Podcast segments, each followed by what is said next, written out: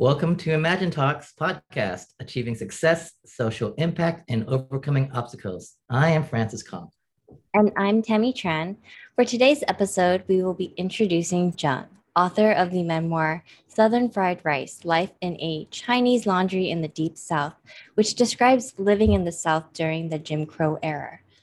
He additionally has written Chinese Laundries, Tickets to Survival on Gold Mountain, a social history of the important roles that these businesses that once dotted the landscape held for the economic survival of Chinese immigrants.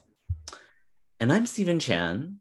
John has also written Chopsticks in the Land of Cotton Lives of Mississippi Delta Chinese Grocers, which examines the similar role of this family occupation for Chinese in the Delta. He's also written Sweet and Sour Life in Chinese Family Restaurants and a Chinese American Odyssey, a writing memoir about the process and experience of how he, as a psychology professor, reinvented himself in retirement to become a public historian of Chinese in America.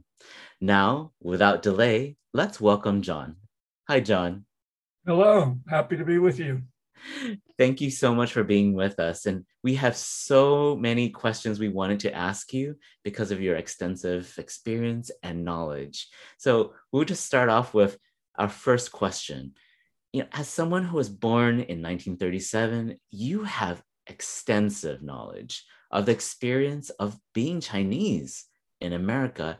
You have witnessed many changes over the past century.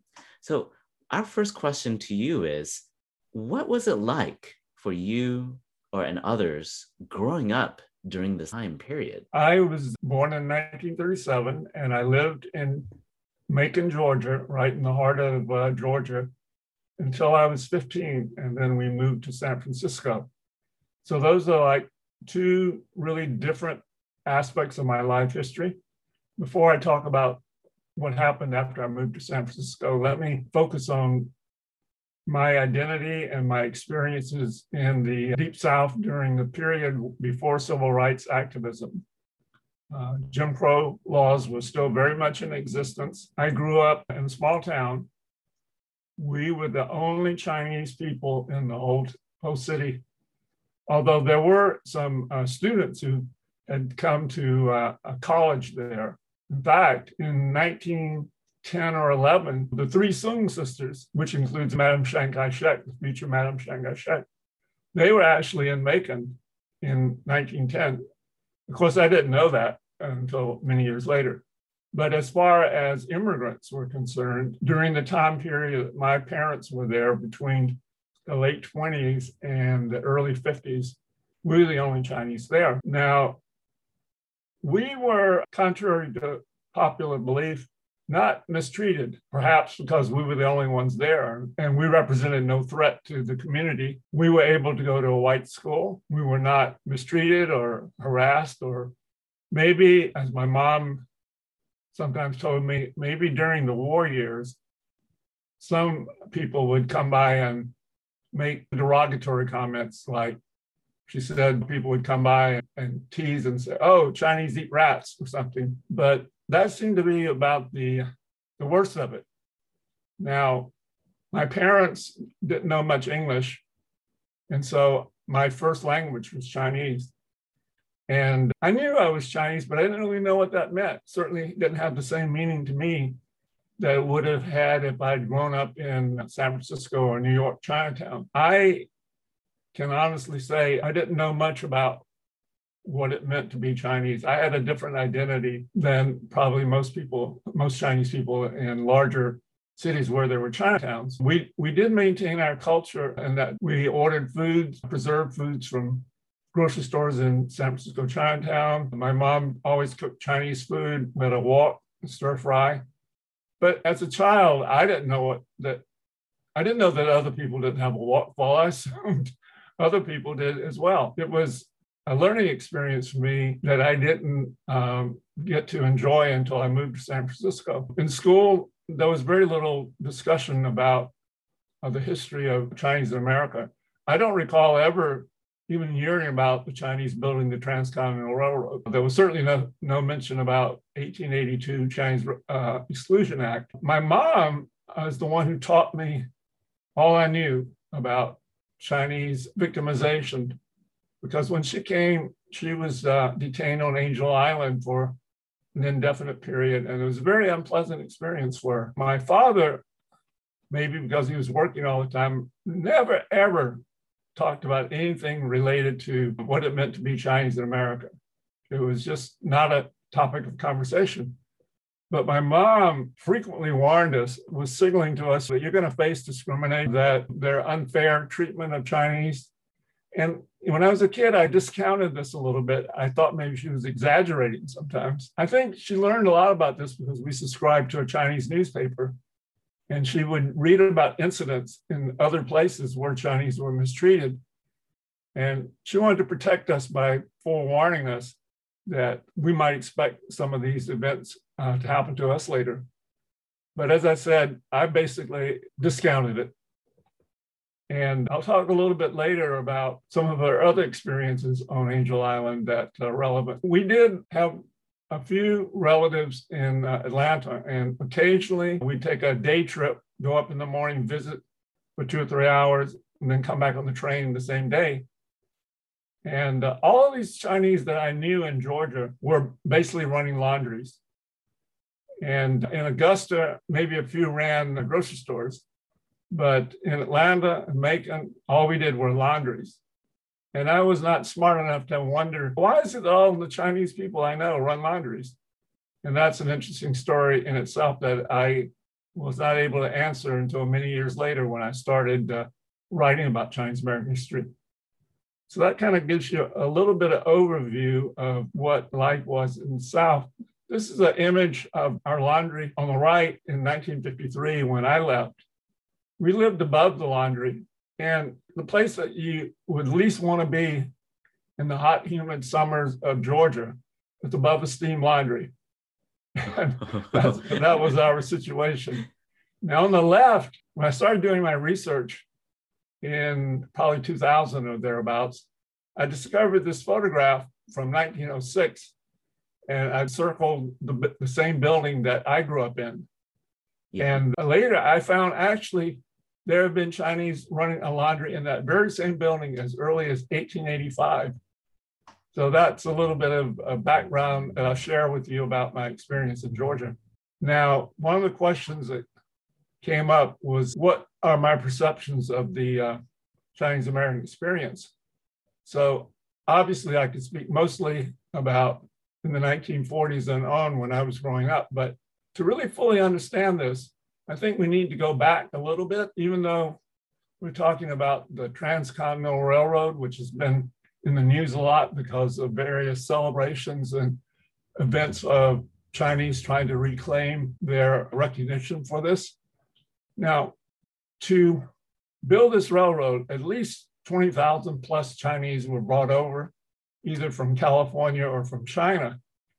And it's much to their credit that they were able to achieve this tremendous success. But what happened next was when the railroad was completed in 1869, they had no more use for the Chinese. It was sort of like, thank you, go home. That created a lot of animosity among white workers because all these unemployed Chinese, some of whom went and worked on peripheral railroads across the country, but many of them were seen as potential threats because they were cheap labor. And so while the workers were opposed to the Chinese, actually capitalists like Stanford and uh, Crocker and the big four of Mark Hopkins and Huntington, that they actually capitalized on the Chinese. They said, well, we want Chinese here because they're cheap.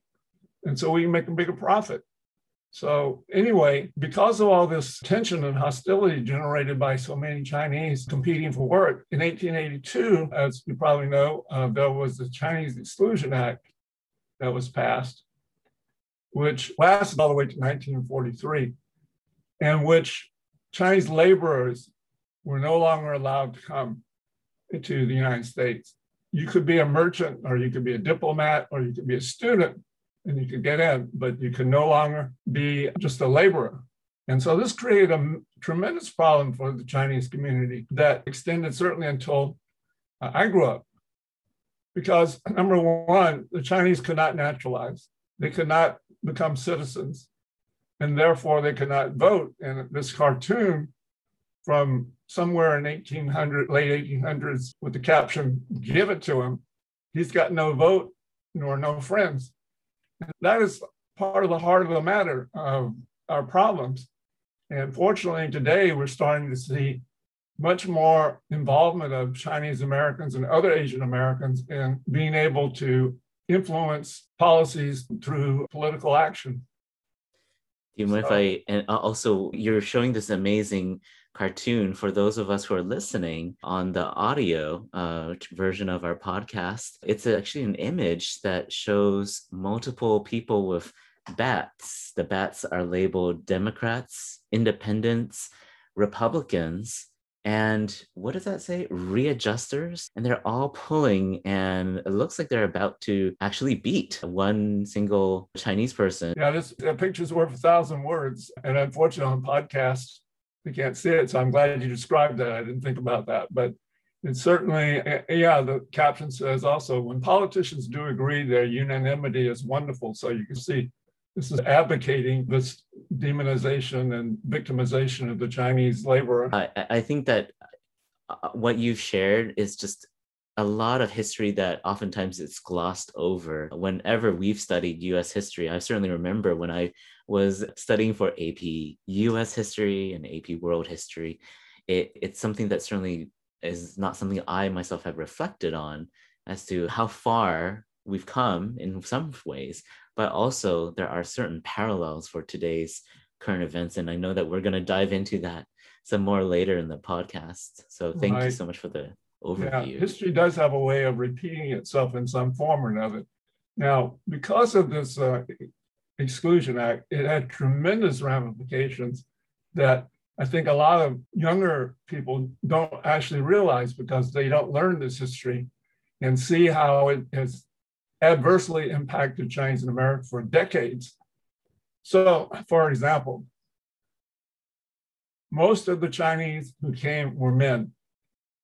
Some of them were married, but they left their wives and children in China.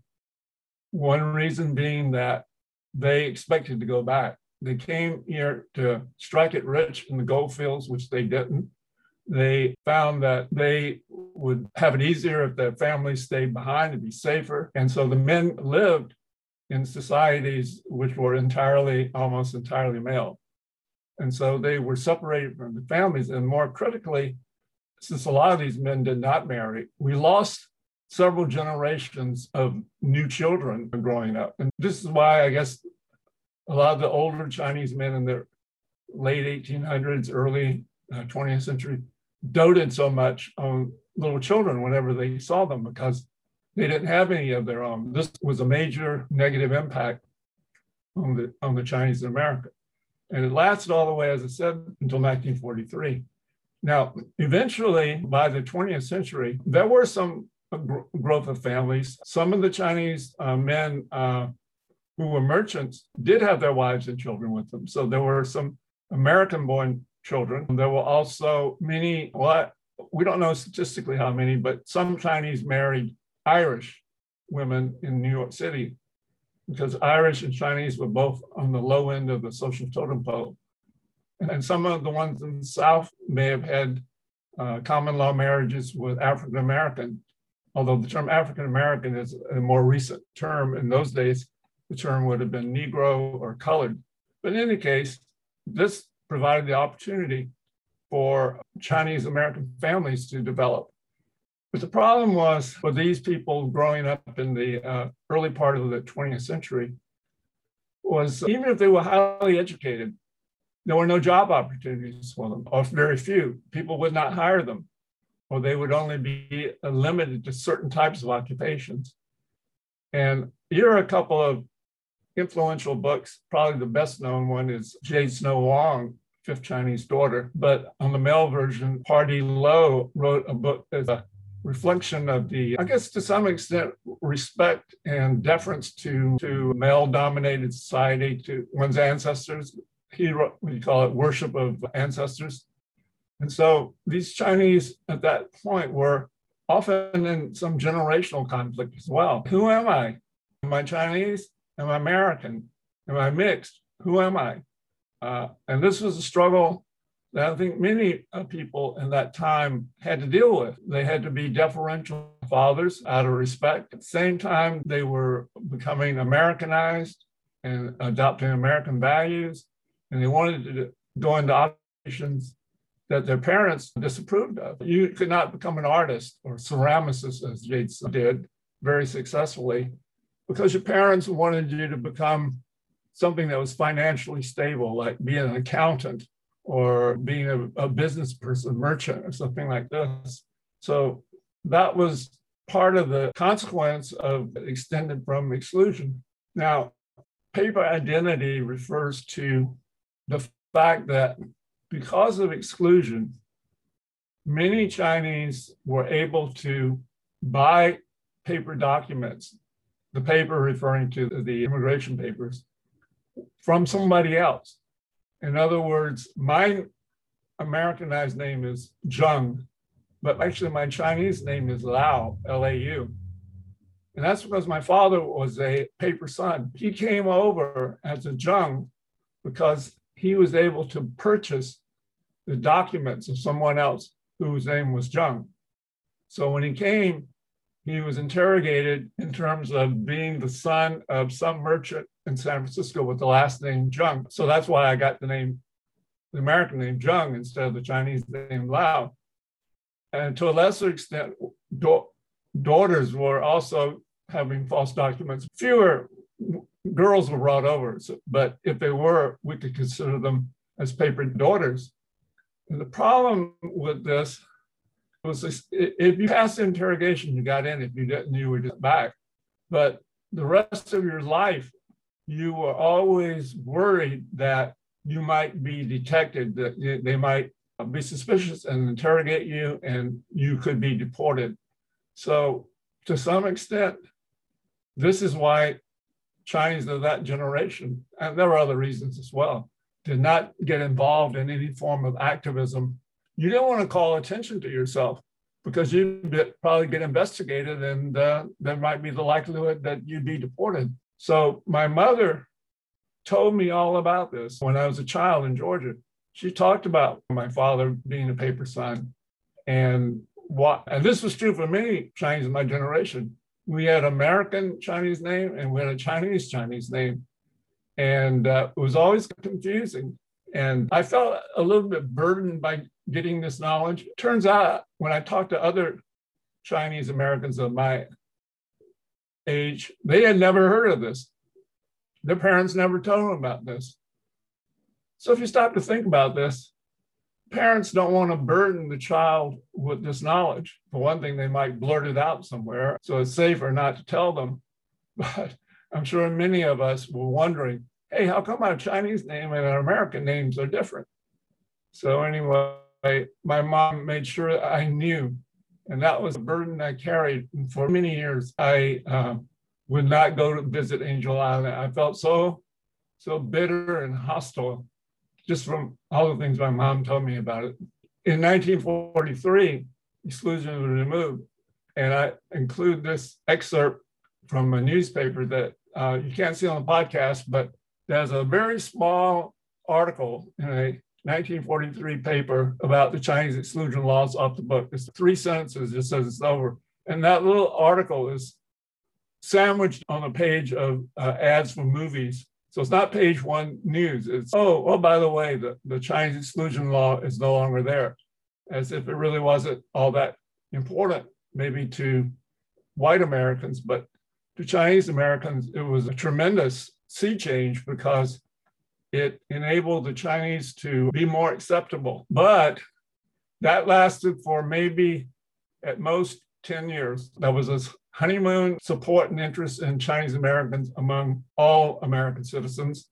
But when the communists took over in 1949 with Chairman Mao Zedong, there became suspicion that Chinese were spies, or some Chinese were spies. And immigration knew that a lot of Chinese had entered falsely with the paper documents. So they created a confession program which basically said if you want to come up and admit that you uh, have false documents and your real name is such and such, we will allow you to correct the record and you can get your family names all straight.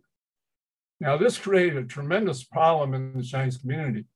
There were people who burned all their documents, burned all their uh, papers because they were afraid they would be uh, used as evidence against them. Families were torn apart because if you want to confess, it doesn't only affect you, it affects every member of your family, all your relatives, because they're related to you. So this created a lot of tension among uh, Chinese in terms of the uh, consequences of the uh, confession program. Eventually, after the uh, liberalization of the immigration laws and Chinese are more readily accepted, Chinese were lauded as uh, model minorities, whiz kids. And so this was like a double edged thing. It's like they were praising Chinese. One of the motivations was look, hey, these Chinese are immigrants. They work hard, they study hard, they don't get in trouble. Why can't other minorities be likewise? So they were using this in a way as a wedge, even though it was good for Chinese to get this recognition. But on the other hand, it was also difficult for many Asian Americans and Chinese Americans who were not themselves whiz kids. So there was this expectation every time you saw a Chinese person, you expect a brain.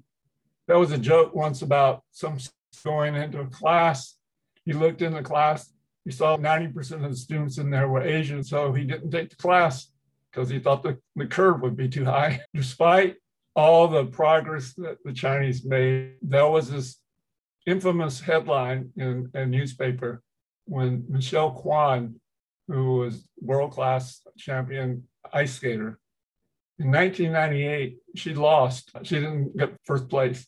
And the headline was in the newspaper American beats out Kwan. Now, what does that tell us? Note that Michelle Kwan was, is an American. She was born in Torrance, California. So, what does it mean to say that American Kwan as if Kwan was not Chinese? So, this fits in with that notion that we've all been aware of that for some people, Chinese are forever foreign, that somehow people look at us and think, where are you really from, kind of thing that uh, they don't seem to recognize that Chinese born in the US are not the same as Chinese in China. There's this tendency to com- conflate or confuse and equate Chinese Americans who are born in the US with Chinese living in China.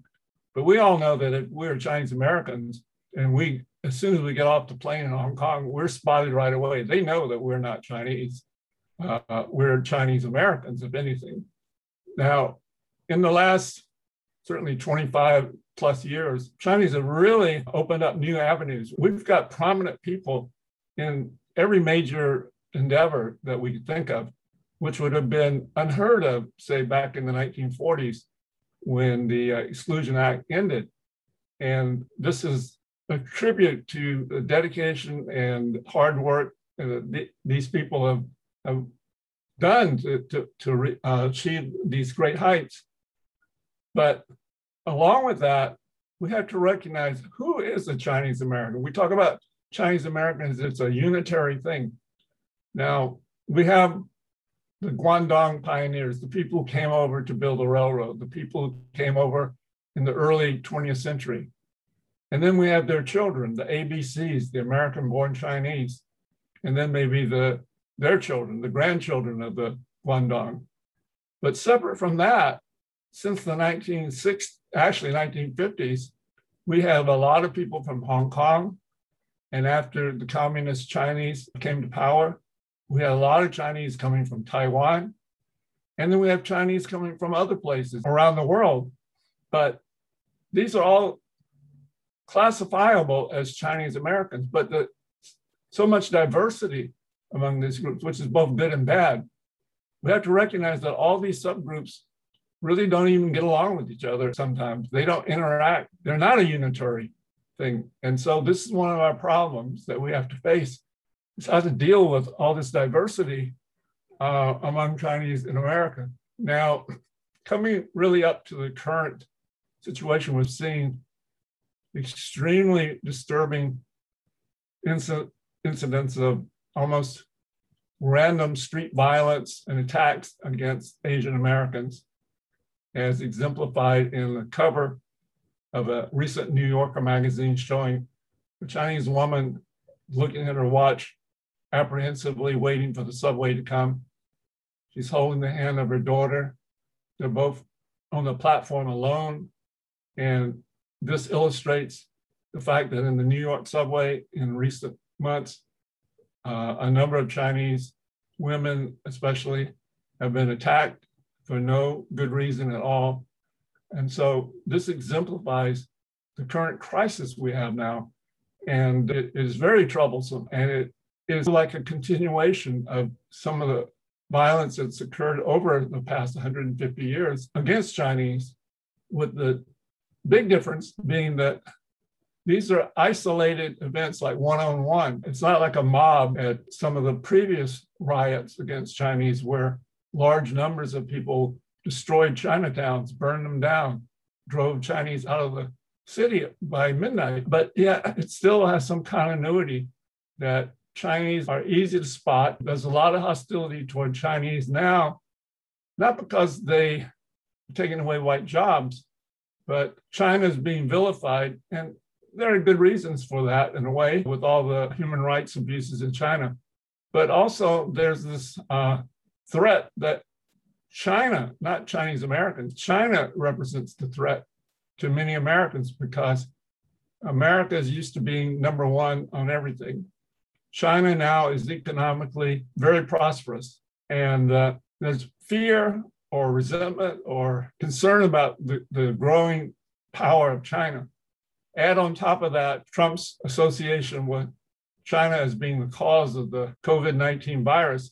The, these are a very explosive situation that is something that we don't know how this is going to work itself out, but we need to find a way to look on this in a positive way as well. It's been noted that the characters in Chinese for crisis are two letters, two characters. One means danger, and the other means opportunity for change. So, looking on it as an optimistic thing, you could say we have seen lots of activism in recent weeks among Chinese communities. People are demonstrating, people are petitioning, people are getting politically involved. And that's a good thing. However, we don't know how long this will last. Will this be a short term activism and then it'll abate, especially if the problem uh, recedes a bit? But other uh, people have proposed that, oh, the problem is we don't have enough education of our history. Now, I'm not opposed to education. I think it's really important that the history of Chinese America receive more attention than it's received in the past. But I don't think that's going to be the big solution. Education about the Chinese American history, I think, is primarily of importance to Chinese Americans, to the younger generation, because they don't know that. And they need to know that to understand our past, because the past is going to influence the future. As far as education goes for violent people who aggress against Chinese, I'm not optimistic that that's going to be the solution. I think there's a lot of people who are attacking Chinese who would not differ at all if they knew the history of Chinese in America. But probably the thing that we need the most that doesn't seem to be occurring as as great a level as I'd like to see is more support and more activism on the part of non-Chinese and non-Asian groups, white groups, black groups, brown groups. We need them to also see this as a problem that affects the whole country and not just the Chinese. When we can get more involvement of you know all groups, I think that will make a, a major thing. And I hope that's something that will transpire in the coming months. So those are my main observations about uh, the past, the present, and it's hard to predict the future, but I thought I would uh, make that point. I think that based off of our facial reactions, you have taken our breath away. And you have yeah i see that one of one of our co-hosts has just shown the mind-blowing hand gesture john. And i want to thank you so much for um, su- uh, summarizing but painting a picture of all the struggles that chinese americans have faced. Asian americans certainly as an umbrella term and you on your slides for those who haven't who don't have the visuals you've shown how heterogeneous and how diverse even subgroups are. Your slide on how chinese have achieved new areas. You list mayors artists governors lawyers fashion designers journalists. We have all sorts of folks who are achieving in new areas new careers and you've uh, also enumerated the changing face of Chinese in America, some of the terms ABC, Taiwan parachutes, FOB, and. Hong Kong Chinese, later PRC. So a whole host of terms and a lot of different experiences that you know that some people try to lump all in together, but really it's very heterogeneous too. So I want to thank you so much for that. And I know we're we'd love to ask a few questions sure. about how you've gotten involved and also today. So we just like to ask you about that. Right. I was trying to answer those questions, but I wasn't quite sure how to fit it in with the flow. And I'm glad you asked that because I know you expressed interest in that. It wasn't until after I'd been retired from teaching psychology uh, for 40 years that I even had a glimmer of interest in writing about and doing research about Chinese American history.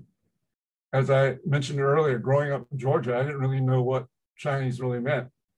So when I retired, one of my thoughts was to write my memoir about growing up in the South. Because over the years, a lot of people, when they heard that I was from the South, they would all be amazed. And so, oh, wow, that must have been interesting.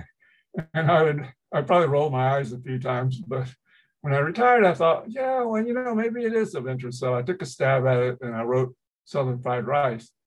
And that was the only one I was going to do. And I remember people would say, What's your next book? And I'd say, There is no next book. I only had one life to write about. But because I was an academic and used to doing re- research to back up what I was doing, even when I was writing my memoir, I was looking up research. And I learned from doing that that there were hundreds, if not thousands, of Chinese laundries in the US and Canada and many other places. So that led me to do a second book um, that focused on Chinese laundries in general. And one of the observations that I made later was at the time Chinese were looking for work and not getting it in the like late 1800s, they turned to doing laundries. And it was probably a unique time that they got into this because the country was moving from rural to urban. I mean, not urban, but to small town. There were a lot of small towns. And uh, there was more need for laundry services. And especially in big cities, people lived in a rooming house, boarding houses. They had no washing uh, machines, they had no facilities. So this created an opportunity for the laundry industry to develop, which you wouldn't need if everyone's living on a farm. You wouldn't need clean clothes to go out and till the soil. So then, like maybe 100 years later, everyone's getting home washing machines. And so the opportunity for opening laundries or running laundries would have been diminished considerably. So that's an interesting footnote on timing being so important in terms of Chinese being, I won't say at the right place at the right time, but that's how Chinese found their niche. And then later they got into other things, which is the subject of one of my other books, The Chinese Restaurant. So all those things have a historical precedent. Chinese restaurant was not initially popular. It was mainly in Chinatowns where the, the clients were mainly these bachelors, these bachelor men who would go to Chinatown for some soul food. They were not eating gourmet Chinese food that you might find in a high class place today. They were eating foods that they ate in the villages back in China, and uh, chop suey was the thing that turned the tide around. When chop suey got a lot of publicity in the news because the viceroy of China came and suppo- supposedly, anecdotally, uh, endorsed it. because he allegedly had never had it before. This created tremendous interest among the foodies of the day. And they would go down in Chinatown at night in groups because it was dangerous to go in Chinatown. There were tong wars, there were it was dens of iniquity. And so you had this interesting thing of people running down to Chinatown because they wanted to check out this thing called chop suey. And it, it caught on. And then that since opened the door for Chinese to start marketing Americanized Chinese food to a larger population and provide a source of economic income for many Chinese. And Chinese preferred, say preferred, but enjoyed the self employment because I had to worry about getting fired. And many of the children, by the way, who grew up in laundries, like myself, or like some of my friends who grew up in restaurants, we didn't always appreciate it because we had to work. We had to help out in the family. It was family enterprise. But on the good side, we learned a lot of discipline. We learned how to deal with customers, and parents didn't have to worry about where we were. We were there working. so, in hindsight, it turned out to be a good thing. But as we were growing up, it was not the most desirable thing. And then one other book that I mentioned would be the Mississippi Delta Chinese Grocers a very unique community. I was very fortunate uh, to get involved with that. I, I, met a couple of people from the Delta, and they were really interested in someone writing a book about their experience.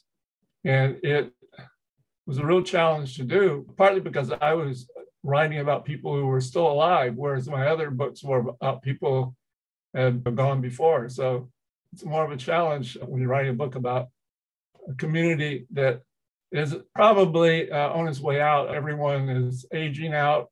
All the children have moved on to California, New York, Chicago, or whatever, because there's not much economic opportunity for them in, in the Delta anymore. But it's, a, it's an amazing story of a, a unique Southern Chinese community. So that's how I got involved. I found it very rewarding to do this in my retirement. That's great. That's actually really awesome to build upon what Steve was saying earlier. Very happy to learn about all of the experiences that you've shared with us, your knowledge. And it's just amazing. And all the books, I do recommend everyone to go out and buy his books, read it to learn more about the Chinese American history. John, in in talking about this, based off of what you've shared with us and your extensive knowledge, can you tell us about the Chinese American experience today and what you think about it? We've come a long way. but still a ways to go. I think there's greater recognition of uh, the achievements of Chinese in America. We still face, as I pointed out before, that there are some people who still refuse to accept us as fully American and that's a problem. The things are going to change in the sense that as time goes by, uh, especially with more mixed marriages, and I'm not saying I'm opposed to mixed marriages. In fact, I was married to a Jew. The definition of identity is going to become much more complicated as the social structures evolve and change. I think uh, the, the breakthroughs recently in the media for many American artists in the movies uh, and stage and things like that are very salient. For better or worse, people generally pay a lot of attention to sports heroes, movie stars, less so to say maybe scientists or uh, academicians or scholars. But yeah, I think that the Chinese Americans are becoming more salient. And a lot of this is also applicable to other Asian Americans as well. Of course, Asian American is a term that came up during activism. There's no easy definition of Asian American. When people ask me, what are you? If I had to choose between I'm an Asian American versus I'm a Chinese American, I would always say Chinese American.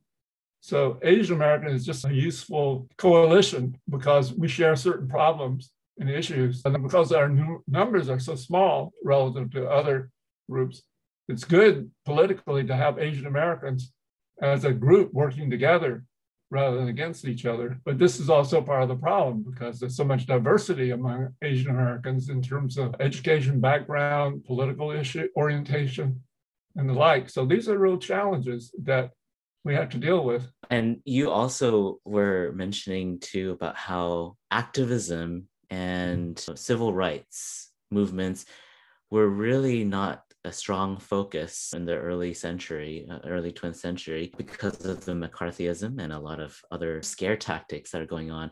And this year, we've seen a lot of anti Asian events, as you have discussed with the attacks and assaults on elderly and uh, persons who are Asian, suburbs, urban settings throughout the country. I'm just curious what you think about the specific movement Stop AAPI Hate and a lot of the activism that you're seeing this year. I'm encouraged by the you know growth of the activism, definitely, because as I alluded earlier, generations would not have been able to do that because of fear of deportation. But now we're beyond probably the paper sons and daughters because we're now many years past that. So there's less concern about getting deported and being organized and having greater numbers is really important. The other thing I, I kind of want to mention as a side here is that the media has a powerful influence. It can slant things one way or another or what it covers. Now, certainly all of these atrocious crimes and attacks on, on Chinese Americans, and for that matter, anyone who's attacked in that type of manner where you're walking down the street and someone comes and clubs you in the back, or you see a picture of some elderly Chinese man standing in front of his garage and someone just comes and body slams him and the man ends up dying. Those have to be reported, they have to be publicized. But on the other hand, this is a dilemma because there are a lot of what we call uh, copycats. There are people who never thought of doing this, but now they say, oh, yeah, that looks like fun, or maybe that's overstating it, but they get the idea from what they see on, on the media. But so that's a conflict. You can't not report it, but on the other, you have to worry about what psychologists call behavioral contagion. I didn't think about doing this before, but hey, there are a lot of other people doing it and they're getting away with it. So definitely there needs to be more apprehension and sanctions against people who are perpetrating these unconscionable acts. You know, I, I appreciate you labeling that the contagion of actions that can occur, behavioral contagion. And I think that gives us some pause to make to realize that this is not going to go away that something needs to be done but you've given a wealth of context and certainly a wealth of uh, knowledge about all the things that are going on over the past certain century and even today too eh, we just have a, a final question and it has to do more with your um, advice and your guidance for a lot of our listeners and viewers. If you have any advice for our listeners and viewers today what would you give them? Oh my gosh, that's the $64,000 question. I don't know that I have a crystal ball or that thought of wisdom. I think we are in uh, a crisis mode. Obviously, we can shrink and, and hide and stay indoors all the time, but that isn't going to work. I'm hopefully cautiously optimistic that the activism will be stable, it will grow, it will get result, positive results. This is uncharted territory. We've never had this much activism historically. We obviously must do something. And spending a lot of time trying to debate, oh, was that a hate crime or was that not a hate crime? That might be important for uh, legal purposes, but for terms of the consequences for people on the street, if someone bops me on the head, it matters little in one sense whether it was truly a hate crime or just a thing that was against me personally. But yeah, Chinese Americans feel like they have targets on their back now it, it's funny that, well, not funny, haha, but that Korean legislator in Texas, I'm not Chinese American, I'm Korean, I can say this. Well, what I would say to her is if you walk down the street in Chinatown, they're not going to be able to tell the difference between you and a Chinese and a Korean. So you're you're at risk too. You, you may also be attacked because someone thought you were Chinese.